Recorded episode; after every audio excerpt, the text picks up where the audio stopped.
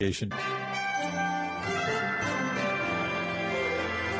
the heart of our nation's capital, here's Family Research Council President Tony Perkins. Welcome to this Friday edition of Washington Watch. Thanks so much for tuning in. Coming up, the House GOP rolled out their commitment to America this morning in uh, Pittsburgh, Pennsylvania. They control Washington. They control the House, the Senate, the White House. They control the committees. They control the agencies. It's their plan. But they have no plan to fix all the problems they created. So you know what? We've created a commitment to America. That was Republican leader Kevin McCarthy earlier this morning. The pledge to voters is designed to provide a clear governing contrast between Democrats and Republicans. The commitment touches on issues of importance to American families, the economy, education, life, religious freedom, the border, and crime. And speaking of crime, a comment from the CEO of McDonald's about the state of crime and chaos in Chicago has gotten some attention. And everywhere I go, I'm confronted by the same question these days What's going on in Chicago? While it may wound our civic pride to hear it, there is a general sense out there that our city is in crisis. That was McDonald's CEO Chris Kempczinski at the Economic Club of Chicago last week. As expected, the often bewildered mayor of Chicago, Lori Lightfoot, took umbrage to the comment. What would have been helpful is for the McDonald's CEO to educate himself um, before he spoke. There's an article that I think is posted that uh, prints a letter uh, from the head of World Business Chicago uh, that lays out um, in exacting detail all the good news, uh, economic news about what's happening in our city. Um, so I'm going to focus on those things and not the comments of the CEO of McDonald's. Well, I do think education is in order, but not for the guy who cooks burgers for a living. I, I, think it might be the mayor of Chicago. All right. Well, we're going to talk about crime and the uh, the other areas. The commitment of America focus on, focuses on with Congressman Steve Scalise, the Republican whip, who was a part of the rollout this morning.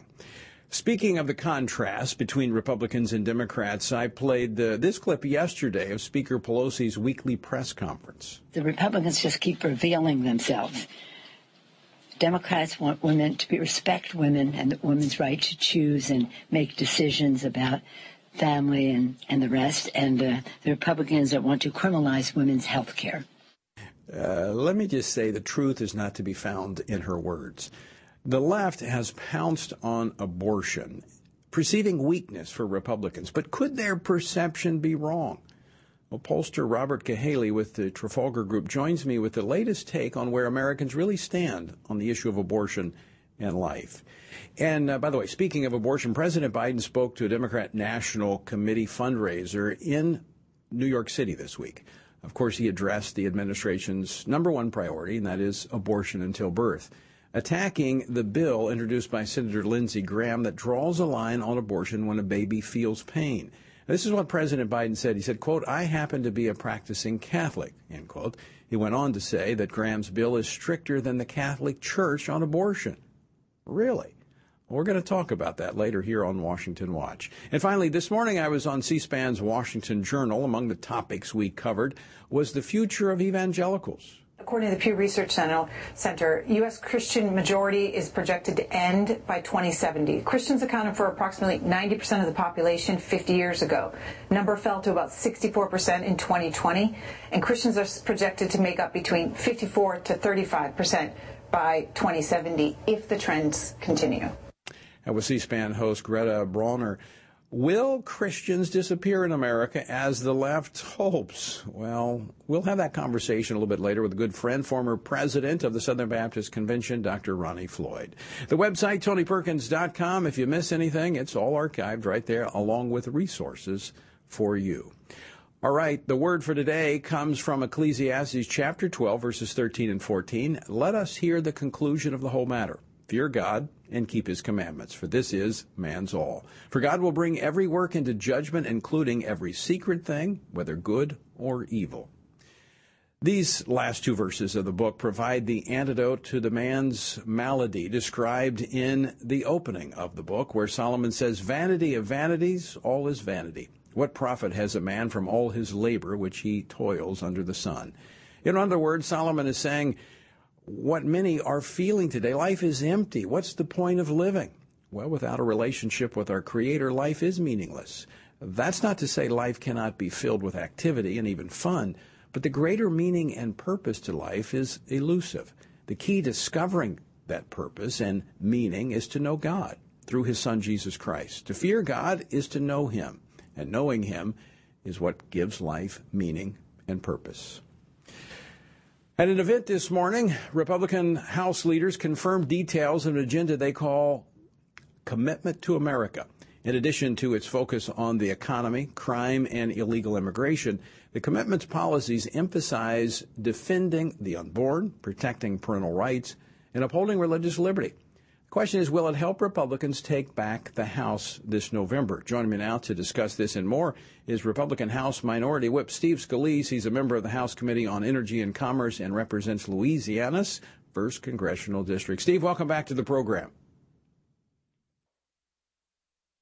All right, did we lose him?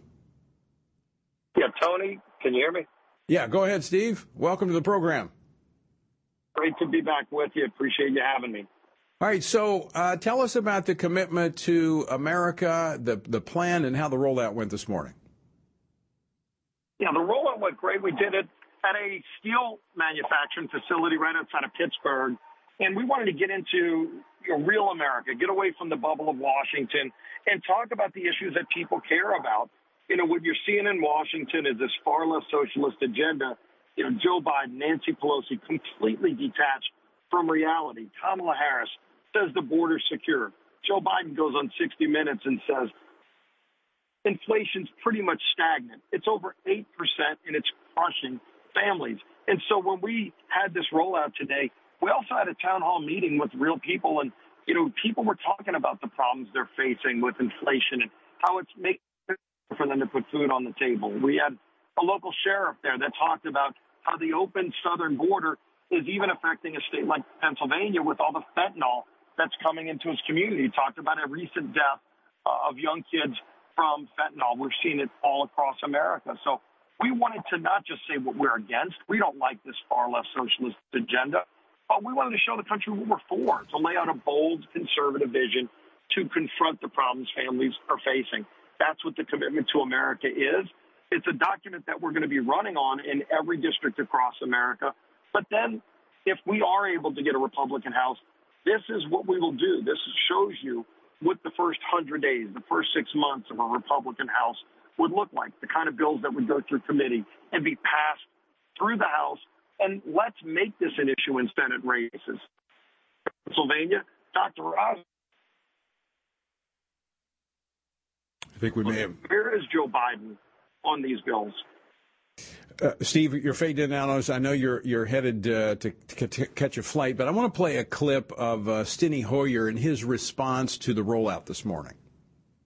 Kevin McCarthy uh, and Republicans are standing up, uh, making a commitment to America. Don't give me a commitment, do it. I don't want to hear your words. What I want to see is your action. I'm not quite sure he does want to see the Republicans deliver. But, uh, Steve, that is one criticism that these are priorities. They're overly general and lack any specific policy plans. Can you speak to that?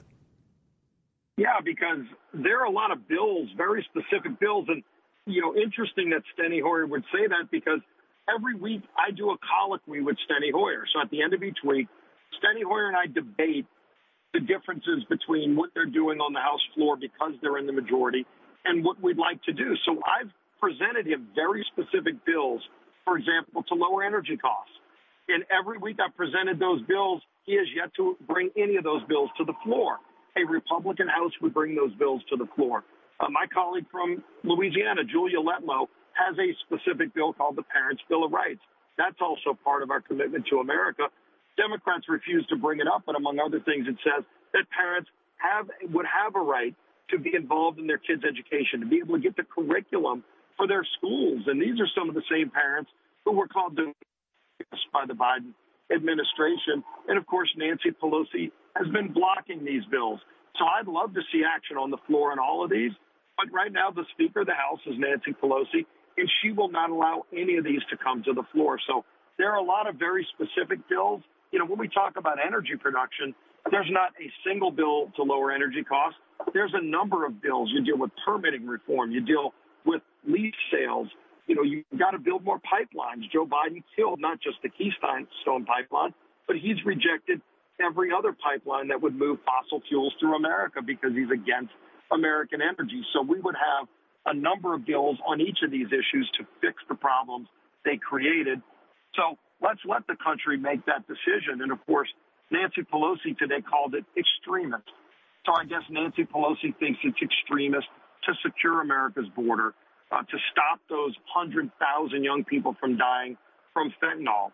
Uh, of course, she wants abortion on demand up until birth, paid for by taxpayers. That's the extreme position. That's what we're fighting against. Yeah, let me just uh, highlight some of these uh, areas that the commitment to America covers. You talked about the crime, you talked about the, which includes the border, you talked about the family education. That's a key issue. Religious freedom is also contained in here. You mentioned uh, the sanctity of human life, protecting the unborn and their mothers. Uh, financial transactions. We're seeing a lot of this wokeness in uh, in the uh, in the business community and the financial community. This is designed to draw a contrast between Republicans and Democrats as voters begin to cast ballots for the two parties in this fall's election. What's really at stake in this fall's election? What do voters need to know about? Tony, I think people are losing hope. And when I go to swing districts all around the country, I was in over 25 districts during the month of August. And you see that same despair. People are angry. They don't like the direction of the country. But the real concern Tony, that people have, and you see it too. People wonder if we keep going down this path of socialism and trillions of dollars of spending and taxes and doubling the IRS, will America still be that land of opportunity? Will people still have the same chance at the American dream tomorrow, 10 years from now, uh, as we do today? And it's in doubt. It's very seriously in doubt. That's going to be on the ballot this November. So I think it's very consequential. I think people recognize that the enthusiasm level for people coming out to vote. They love the candidates that we have because a lot of the candidates are people that have great military service background, people from different walks of life that want to be a part of saving this country and, and allowing our kids to have the same opportunities we have. Final question for you, Congressman Steve Scalise. We're up against a break, but where can people find out more about the commitment to America that the Republicans rolled out today? Can go to commitmenttoamerica.com, and that has not just the, the kind of the broad brush objectives, but also a lot of the details. Some some are bills that are already filed. Some are things that would go through a committee. And look, people haven't even seen a legislative process because Pelosi shuts Congress down and writes her own bills. Why don't we actually have the public be able to participate in that again? That's going to be part of the commitment to America. All right. As always, Congressman Steve Scalise, great to talk with you. And uh, look forward to seeing these policies put forth and uh, enacted into law. Thanks a lot, Tony. Appreciate it. All right, Congressman Steve Scalise of Louisiana, Republican whip. Of course, once these goes go through the House, even if they make it through the Senate, they would land onto the president's desk, and I think this current president wouldn't sign them. But it is a good exercise for what might happen in two years. All right, coming up, a look at midterms, the polling with abortion now on the ballot. Are Democrats smart to make abortion until birth a defining issue? That's next here on Washington Watch. Don't go away.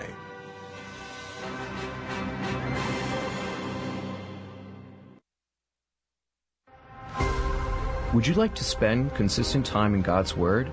Then join Family Research Council on an exciting journey through the Bible.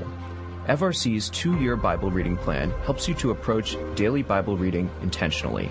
You will dive deeper into the nature of God and how His Word speaks into cultural issues of today. All wisdom comes from God, and He has given us the Bible as a way to understand the world. His Word is necessary in our lives, so much so that Christ said, We are to live on every word that comes from the mouth of God. He calls it our daily bread because we need it daily to sustain us and nourish us spiritually just like food does physically. Start this adventure today with Family Research Council. When you sign up, we'll text you with daily passages and questions that help prepare you for conversations with your friends and family.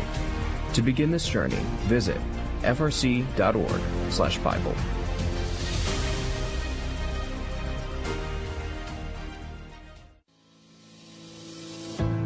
1 Peter 3:15 instructs us to always be prepared to give an answer to everyone who asks for a reason for the hope that we have. The mission of FRC's online Center for Biblical Worldview is to carry out that verse by training Christians to advance and defend the faith in their families, communities, and the public square, as now more than ever we need to be grounded in the truth of God's Word. The Center for Biblical Worldview provides amazing written resources for a wide range of relevant issues, including biblical stances on voting, religious liberty, abortion, marriage, and sexuality. Each of these topics comes as a free downloadable PDF version, abbreviated version, and Spanish translation, along with a prayer guide. To access this written series or to sign up for the Center for Biblical Worldview's monthly newsletter, visit frc.org/worldview.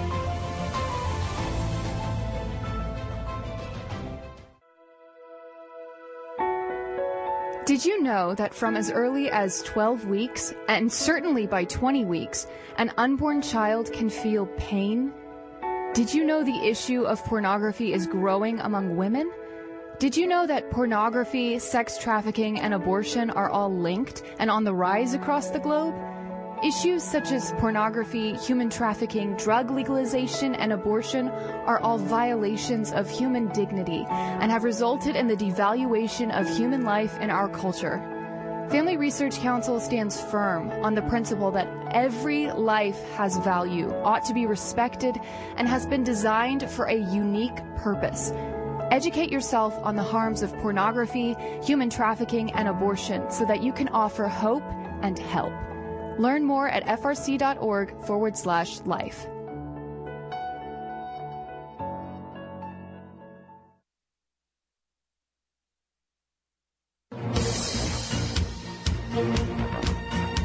Welcome back to Washington Watch. I'm Tony Perkins, your host. Good to have you with us on this Friday. The website, tonyperkins.com. All right, the conventional wisdom in Washington is that the abortion issue has energized the left and caused midterm election races to tighten. But one pollster, Robert Cahaly of Trafalgar Group, believes that not only is a pro life position good policy, it's also a strong political strategy for the GOP. Join me now here in studio to discuss this is Robert Cahaly. He's a senior strategist and pollster for the Trafalgar Group. Robert, welcome back to Washington Watch. Great to be here. All right, so you seem to have the corner on the market on this wisdom because it looks like, uh, with the exception of a few, like uh, Lindsey Graham, who was on the program earlier this week, a lot of Republicans listening to pollsters, and I would think the left, and they're running for the high grass on this issue. Well, what they've done is they've gotten hoodwinked into believing that they they don't know how to frame this. I mean, just as Senator Graham said, when Republicans are talking about 15 weeks and restrictions that are that limited, they're they're at 60, 80 percent of where the public is. Right. And, and, when the other side's talking about partial birth abortion and third trimester, I mean that's the public is not. I mean that that's less than 11 percent of the public. So you've been polling this. In fact, I used your numbers this morning when I was on C-SPAN. Uh, 60 percent of the public is with the position that Lindsey Graham has. Only 40 percent are where Nancy Pelosi and the Democrats are with abortion till birth. And if you draw, and if you draw uh, the lines at, at, just a little further, and you just go to heartbeat, you only drop to 55. So that position that we found as the, the most extreme position, third trimester, partial birth, that's only 11% of the public. So right. it is a very small position. But the media is helping the Democrats on this issue. There's no question the media is fixated on this, and, and there's been a lot of people buying in and fixing AMS. But what we've seen is since the student loan thing came out, we've seen a completely different focus and that that issue has taken the energy out of this one, and that is as motivational for conservatives, for working people, as the abortion is for some of the extreme on the left. Well, I want to play a clip from uh, MSNBC. Um, play clip, I think it's clip 13. This egg from, uh, that we got today in this form of this horrible uh, national abortion ban, I think it's going to do that work for Democrats so that they can continue to leverage the momentum they have and they can continue to draw the contrast with the extremist MAGA Republicans that they've painted them to be, that Republicans have lived up to being because they've shown that they're hell bent on controlling and punishing women and pregnant people. All right, that was uh, political analyst for MSNBC, Juanita Tolliver. Um, so that, that's what we're hearing on the press. How are people responding to that? Well, first of all, I, I, can't really speak to how women and pregnant people are responding. Yeah, yeah, that's a good point. Thank you for pulling that out because you know th- they get it wrong from the beginning. Pregnant people, it's pregnant women, but they've become so uh, uh, intoxicated with this political correctness that that they look ludicrous. Well, what, and what we've seen is now abortion is starting to actually fade behind the border as a motivating reason to vote, and so. The, I mean, this is their holy grail. This is what they're riding to election. And what I will tell you is the intensity on the thing they care the most is dying down as more and more the positions of average Americans are more on the side of the 15 week limit, of the heartbeat limit. And a lot of the states where abortion people really want to have abortions, they don't have any restrictions coming anyway. So what we're seeing is the student loan and we're seeing the new attention to the border eclipsing this issue as a motivational thing. So the Democrats are probably not smart running on this issue. This is not this is not their winning issue because it's also their wedge issue. Because for every uh, Democrat activist who is fired up about abortion and carrying a sign and has abandoned the abortion should be safe, legal, and rare position, which was their previous position, there are Hispanic voters who say, they no longer represent me. Good point. Uh, in your data on the Hispanics, Hispanics were more supportive of restrictions at the 15 week mark than white voters. Absolutely. But the more religious voters, people, more religiously, more deeply held religious beliefs, the stronger the limitation is and the more limits they'd like to see placed on it. So the Democrat Party is literally taking a piece of its base, a solid black vote and Hispanic vote they both depend on, and by being so one way on abortion is alienating themselves from voters they desperately need to maintain their coalition. Now, I, mean, I, I think, you know, it's more pronounced from looking at the crosstabs among Hispanic voters. I mean, this could be setting a future course when you consider the family issues, not just the abortion issue, but the education issue. And then when you combine the socialistic policies that many of these have tried to escape in Central and South America, when you, they see the Democratic Party embracing them, where do they go? They don't go to that party. Absolutely not. Uh, the, so they've they've really picked a very you know, a very silly high, hill to die on on this one.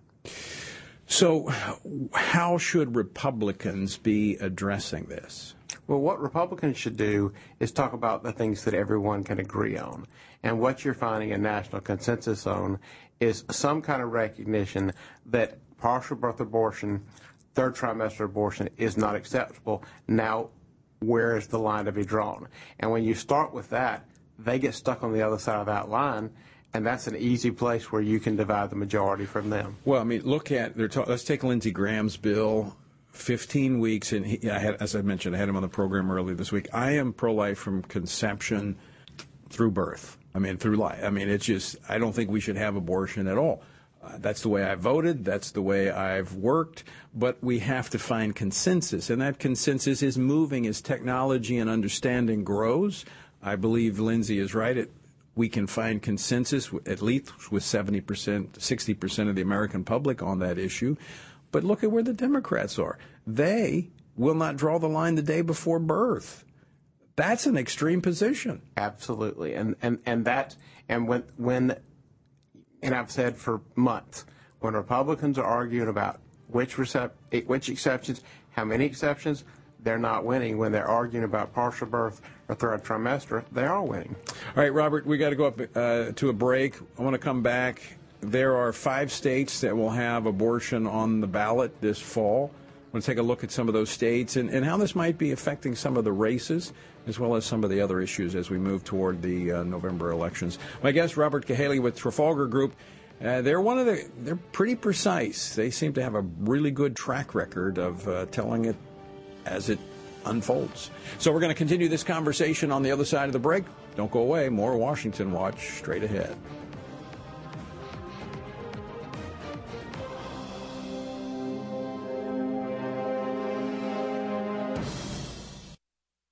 Are you a university student? Do you know a university student, specifically one who wants to grow as a Christian leader to positively influence public policy and the culture? Look no further. Family Research Council has a life changing 12 to 15 week internship program that has prepared and equipped students to take the next step in their professional journey. With a speaker series focusing on careers and callings, lectures from prominent conservative leaders, and weekly biblical worldview training, students will grow in personal and professional development. Interns have the opportunity to work in policy, communications, event planning, and more.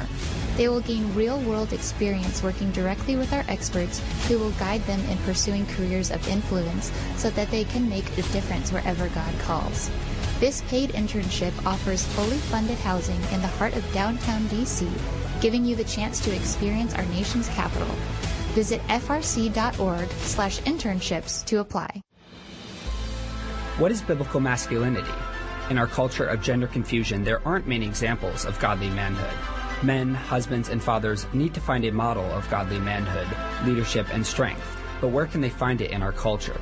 Stand Courageous Men's Ministry was created to help men find this model of godly manhood and to develop a strong biblical character, cultivate positive habits, build and rebuild relationships, and make commitments that will move men closer to God's good purpose and design. Men who will stand courageous. Join us at a Stand Courageous Men's Conference to discuss critical aspects of masculinity. These conferences are led by men who understand the issues men face. They unpack our role as a defender, provider, instructor, and battle buddy so that we can make an influence as a chaplain inside and outside the home. Learn more and find a Stand Courageous event near you at standcourageous.com.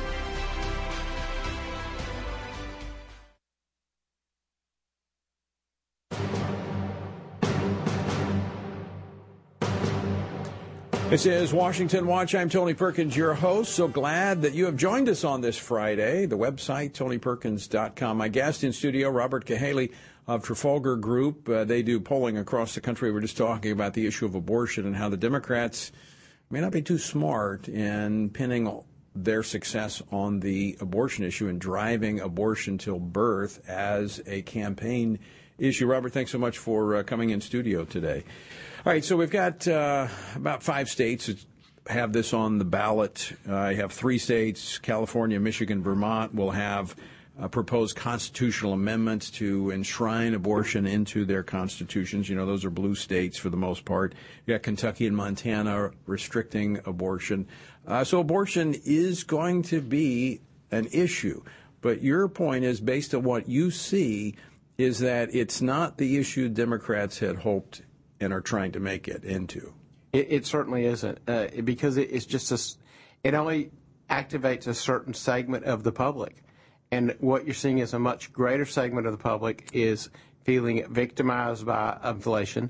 A greater segment of the public uh, feels offended by student loans, and there's another segment of the public that that consider themselves Trump supporters, MAGA Republicans, who, who feel intimidated. Yeah. And and there's yet others who are upset by the border. So there are a lot of things that it's a card. It's, it's a crowded dance card, and abortion just not taking the place on it they thought it would. I want to go to one of those issues in just a moment, the intimidation, because I think that uh, goes to President Biden's speech in Philadelphia a couple weeks ago. But before I do, the intensity. You know, you look at voter turnout, and it's roughly equal. You see polling, it's roughly equal, but it's the intensity on issues that make a difference on election day. Where's the intensity right now? Right now, the Republicans have the lead on the intensity, and I would argue that's why Biden did this speech. He is trying to wake up Democrats and to create this idea of this of this threat because he he's got to you know he's got to sound like there's a five alarm fire. That's what his goal is right now. Uh, I think the Democrats are probably see better I generally think the Democrats are better pollsters than Republicans. And so I think they've realized they have a problem mm-hmm. before the Republicans knew it. And so they're out there trying to gin up their base and make them think this is the end of the world. Okay, so in Philadelphia, on the steps of Independence Hall, the president basically, uh, I mean, just berates half the American public MAGA Republicans, uh, you know, and, and then he, he defines it indirectly by saying these are the people who support life, these are the people who support natural marriage, these are the people who support having control over their children's education. I mean, that's a lot of Americans. Yeah, it is. He, it is a lot of Americans declare war at one time. Uh, there's no question. And what the phenomenon we've seen is, you know, 2016, we found it was kind of a shy Trump voter people who had seen all the, you know, the demonization of Trump supporters, uh, called deplorables and all this, this stuff. And people were a little hesitant, especially on a live call, to admit they're voting Trump. And we had some vehicles to get around that. We, we helped identify those. But by 2020, it was, you know, we were kind of in the midst of cancel culture and people were harder to get. Uh, Republicans who didn't like Trump couldn't wait to take a poll, and Republicans who did were hesitant to participate.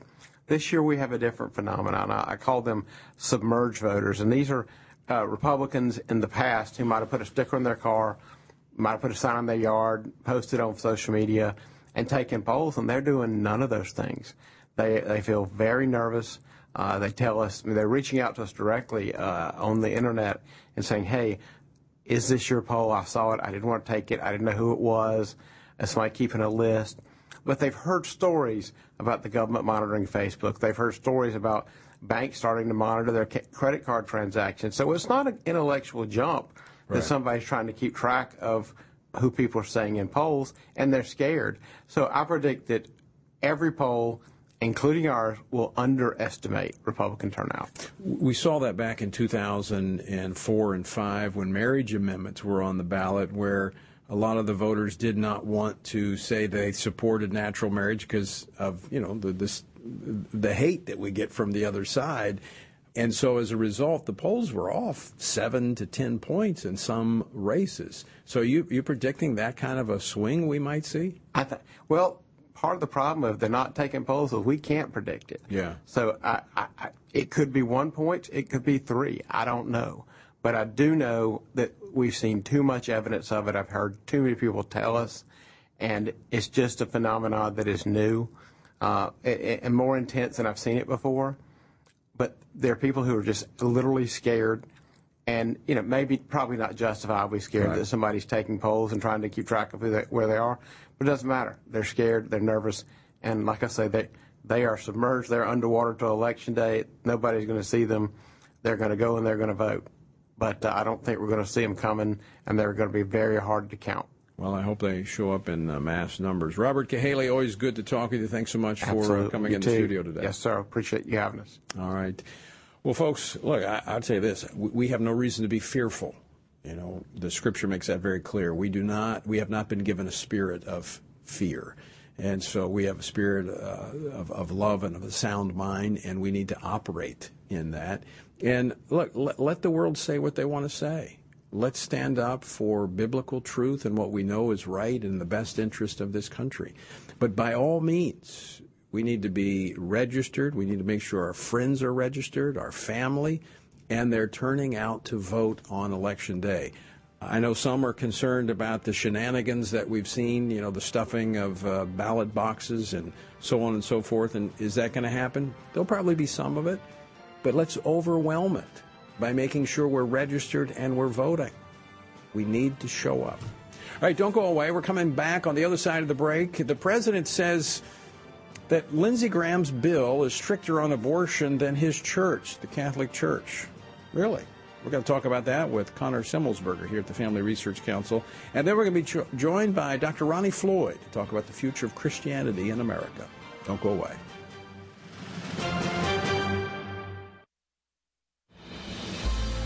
What is biblical masculinity? In our culture of gender confusion, there aren't many examples of godly manhood. Men, husbands, and fathers need to find a model of godly manhood, leadership, and strength. But where can they find it in our culture? Stand Courageous Men's Ministry was created to help men find this model of godly manhood and to develop a strong biblical character, cultivate positive habits, build and rebuild relationships, and make commitments that will move men closer to God's good purpose and design men who will stand courageous. Join us at a Stand Courageous Men's Conference to discuss critical aspects of masculinity. These conferences are led by men who understand the issues men face. They unpack our role as a defender, provider, instructor, and battle buddy, so that we can make an influence as a chaplain inside and outside the home. Learn more and find a Stand Courageous event near you at standcourageous.com.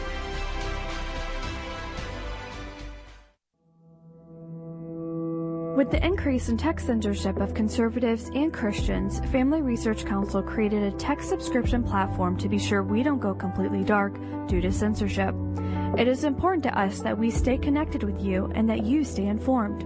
So if we get canceled, you can still access updates on faith, family, and freedom. How? Just text STAND to 67742 to sign up for our text alerts, and you will get FRC's content straight to your phone. Again, just text STAND to 67742 and you will get alerts on the biggest stories of the day. With just a simple text, always have access to our content and stay informed and connected with like-minded community. Text STAND to 67742. That's STAND to 67742.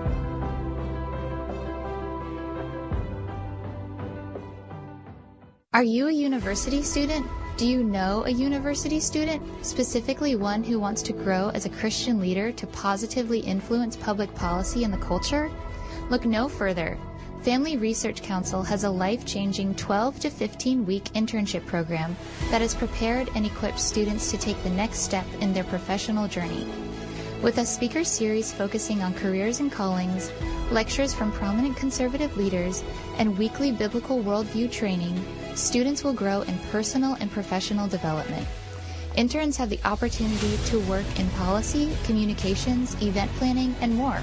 They will gain real world experience working directly with our experts who will guide them in pursuing careers of influence so that they can make a difference wherever God calls. This paid internship offers fully funded housing in the heart of downtown DC, giving you the chance to experience our nation's capital. Visit frc.org slash internships to apply.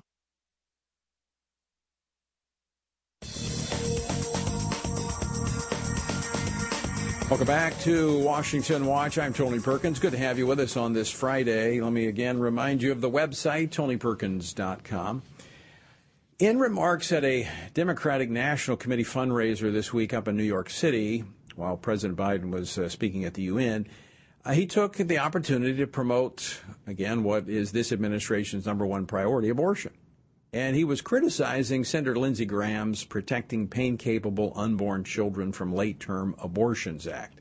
Now, this is legislation that seeks to draw the line after 15 weeks, saying after 15 weeks, the point at which a baby can feel pain, and that's what medical science tells us.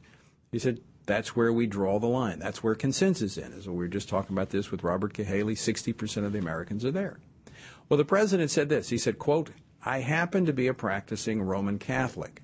My church doesn't even make that argument now, speaking to the issue of the exceptions that uh, Senator Graham's bill allows for.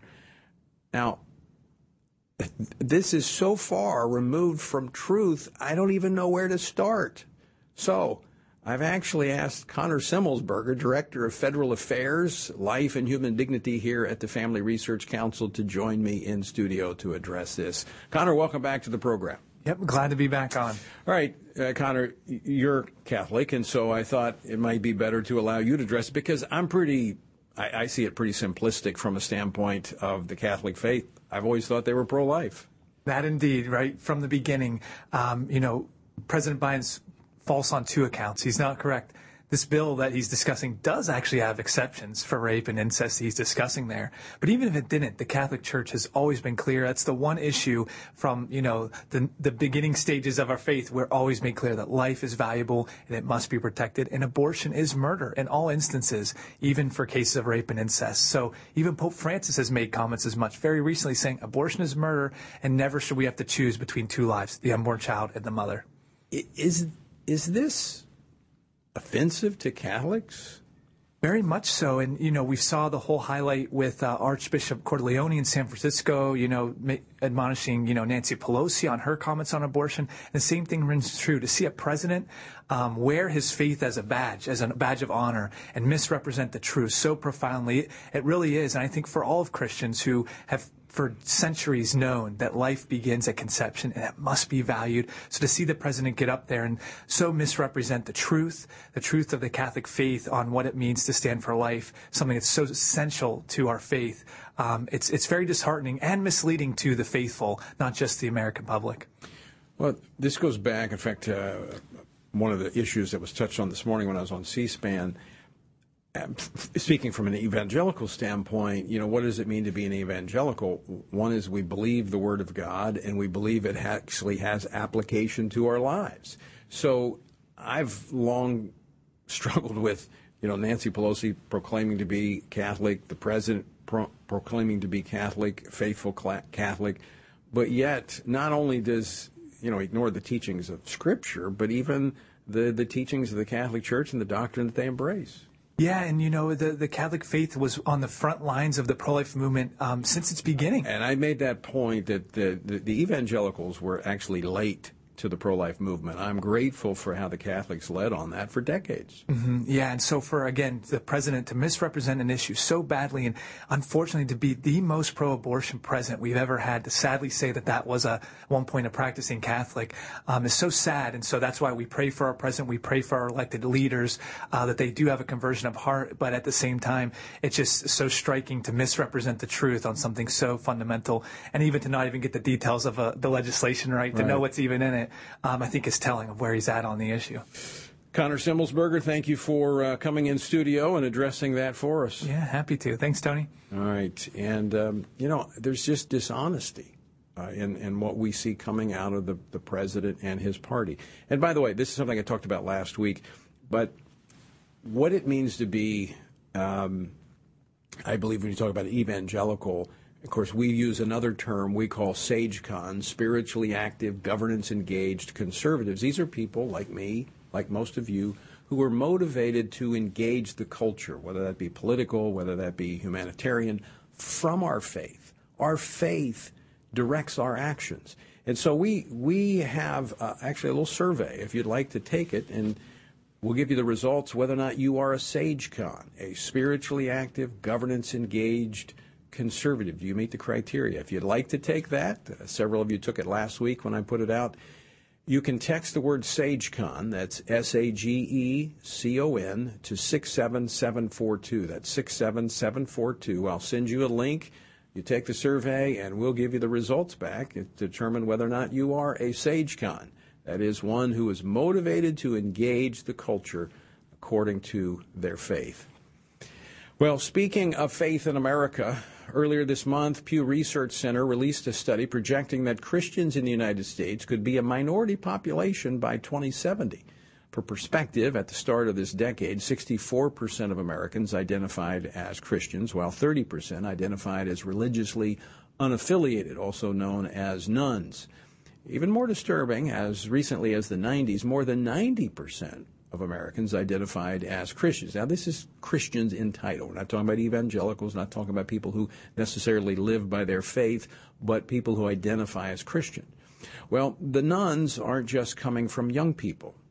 Older Americans are leaving the faith too, according to this research, changing their affiliation from Christian to no religion. Now, what does that mean for the church, and what does it mean for the future of our country?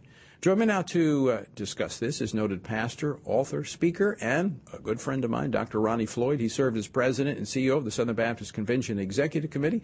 He's also served as the president of the Southern Baptist Convention and was a pastor for more than 40 years. Dr. Floyd, welcome back to Washington Watch. Well, hello, Tony. It is awesome to be with you today, and thank you for the privilege of talking with you for a few minutes. Well, let's talk a little bit about this uh, this survey. I mean, this is something that you've been focused on in terms of evangelism within the Southern Baptist Convention and beyond. Uh, does the, do the projections that are put forth by Pew do they surprise you at all? Not really, Tony. I think that the reality is, is that America is becoming a much more secular nation day by day, even by various matters that are described on this program periodically and almost daily. We are seeing this move toward complete secularism, a vacancy of God in our midst. But never, never has there been a greater moment to be able to really pursue deeply uh, the next great spiritual awakening in the United States. It is obvious that God alone is our answer and we must come to him. Without question. And I think, in fact, even in the Pew Research, they point to the fact what these, and, and it's a it's a model. They have different models they based sure. upon trends. But one thing they do point to, they say that you know a spiritual awakening or a revival. That I'm not sure the exact terms that they use could uh, offset any of their projections. So I think there, there is that element that only God can change certain things, and we pray and hope that He does looking through this, what struck you most? So, I mean, when, when you look through the data here and what they're projecting and why these trends are occurring, was there anything in particular that jumped out at you? I think it was the blatant commitment to declaring yourself a none, uh, someone who has no faith whatsoever at all. I think we lived in an America and grew up in an America that whether or not that was uh, reality or not in a person's heart, many times they would not say it. Today, there is a freedom to say it and even a pride in saying it. And so I think the, the church has got to return to the priority of evangelizing their communities, Tony. It is extremely important. It is significant that we engage the next generation. And it is significant that churches must regain a heart to reach their city for Jesus Christ. There's clearly a need for that. We see that in this data. And you know, I, I, I, in some ways, I think that the church has failed in terms of equipping the saints for the work of the ministry. I mean, I know, you know, the people just, in fact, you you know this data. Most people do not accept Jesus Christ in a church. They actually right. accept Him through the testimony or through the witnessing of believers who have come out of the church and are doing it in the workplace or doing it, uh, you know, in the shopping center or or wherever. I, you know, I think that that has to be front and center in terms of preaching the gospel, preaching and challenging believers to be bold and to be courageous in their faith and to go out and share their faith with others. Yes, there's no question, Tony. Um, you know, I, I, would just take where I'm living presently here in Northwest Arkansas, the home of Walmart, Tyson, JB Hunt, and about 1,400 companies that are here to serve Walmart. And it is very obvious that if you want to reach this region for Jesus Christ, of which our church is very committed to see done, you must equip people to be able to engage at the faith level, at the apologetic level of the business community in this region. This is not only true about this city. But this is true about most, if not all regions in the United States. And the church has got to return to the importance of equipping the saints to do the work of the ministry in the marketplace, in the business community, in the medical world, in the legal world, you name it. We've got to go where the people are and make a difference for Jesus Christ. The church cannot be mediocre in this commitment. Right. It is imperative that we do this. I, I think it's almost counterintuitive to what we see many churches kind of where they're going is that well we, we just got to we, we got to soften the message. We got to you know we got to back up a little bit because we don't want to we don't want to overdo it. I actually think people today are looking for something that is that is clear that is That's definitive that actually means something that means enough to you that you will live it in a counterculture way Sure. And Tony, you know, when you look at it, I mean, I'm not trying to make a big deal about this, but let's just look at how many churches even give public opportunities to come to Jesus Christ in a worship service. Years mm-hmm. ago, that was commonplace in most evangelical churches. Today, it is no longer commonplace. It is basically uh, dumbing it down to a moment as people leave. If you want to talk to somebody, go here or go there. I mean, you know, at least have a little intentionality. Yeah. There are people that come to everyone's church in this nation that need Jesus Christ. I, I must be old school because I still give an yeah. altar call every place Absolutely. I go. I, I do too. And but it is tragic. Yeah. And we have to understand we are getting what we are getting ready for. Yeah. We have to be able to sow the seed, sow the seed, sow the seed of the gospel, and trust that in time the Holy Spirit is going to draw people into a relationship with the Father through His Son, Jesus Christ. Let me mention the, the area that struck me the most, where I think there is a clear warning sign of a deficiency in the church, is the fact that according to this study, based upon recent patterns observed in recent decades, we estimate, this is the Pew, that 31% of people raised Christian become unaffiliated between the ages of 15 and 29. Uh, this is a period in which religious switching is concentrated. This, more than any other period, is when people will switch, leave their faith why is this happening? Are our churches, our parents really doing the transference of faith? You know, are kids just growing up in a Christian home but not entering into a relationship with Christ, which is transformative? I think the reality is, is that parents must understand that they are the disciple makers of their children. Um, while the church may have to deal with this and should deal with it at all times, uh, the bottom line is a lot of that's determined in the family. And then you have to look at this. A lot of people who are won to Christ in their early teen years, they also are, the, are as children, they grew up in families that are unchurched. And so now you are, you're dealing with even more of that challenge of how to extend that faith when they go on the collegiate campuses. And then you look at it this way, Tony. How many times do you find a collegiate city? Uh, doesn't matter whether it's anywhere in the South or anywhere else that has a strong church that is reaching college students for Jesus Christ, that is really moving the ball forward with the collegiate community. One of the most unchurched regions, or one, one of the most unchurched groups in all of America is the collegiate community in the United States. Mm-hmm. Tony, there are 21 million university students in the United States. How many of them are in anyone's church, any kind of church right. on a given Sunday morning?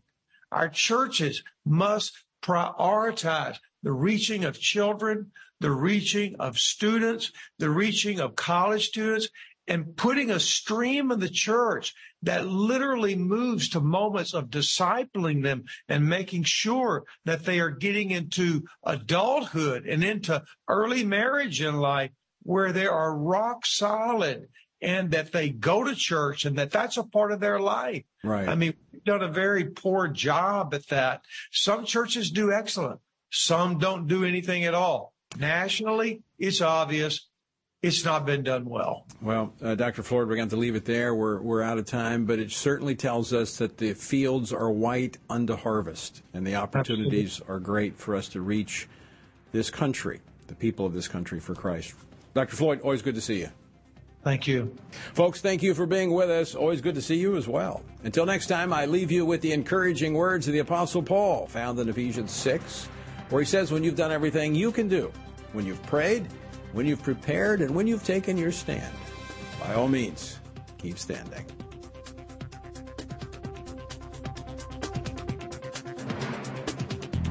Washington Watch with Tony Perkins is brought to you by Family Research Council and is entirely listener supported. Portions of the show discussing candidates are brought to you by Family Research Council Action. For more information on anything you've heard today, or to find out how you can partner with us in our ongoing efforts to promote faith, family, and freedom, visit TonyPerkins.com. Also, to leave a comment about Washington Watch, call our watch line at 1 866 372 7234. That's 1 866 372 7234.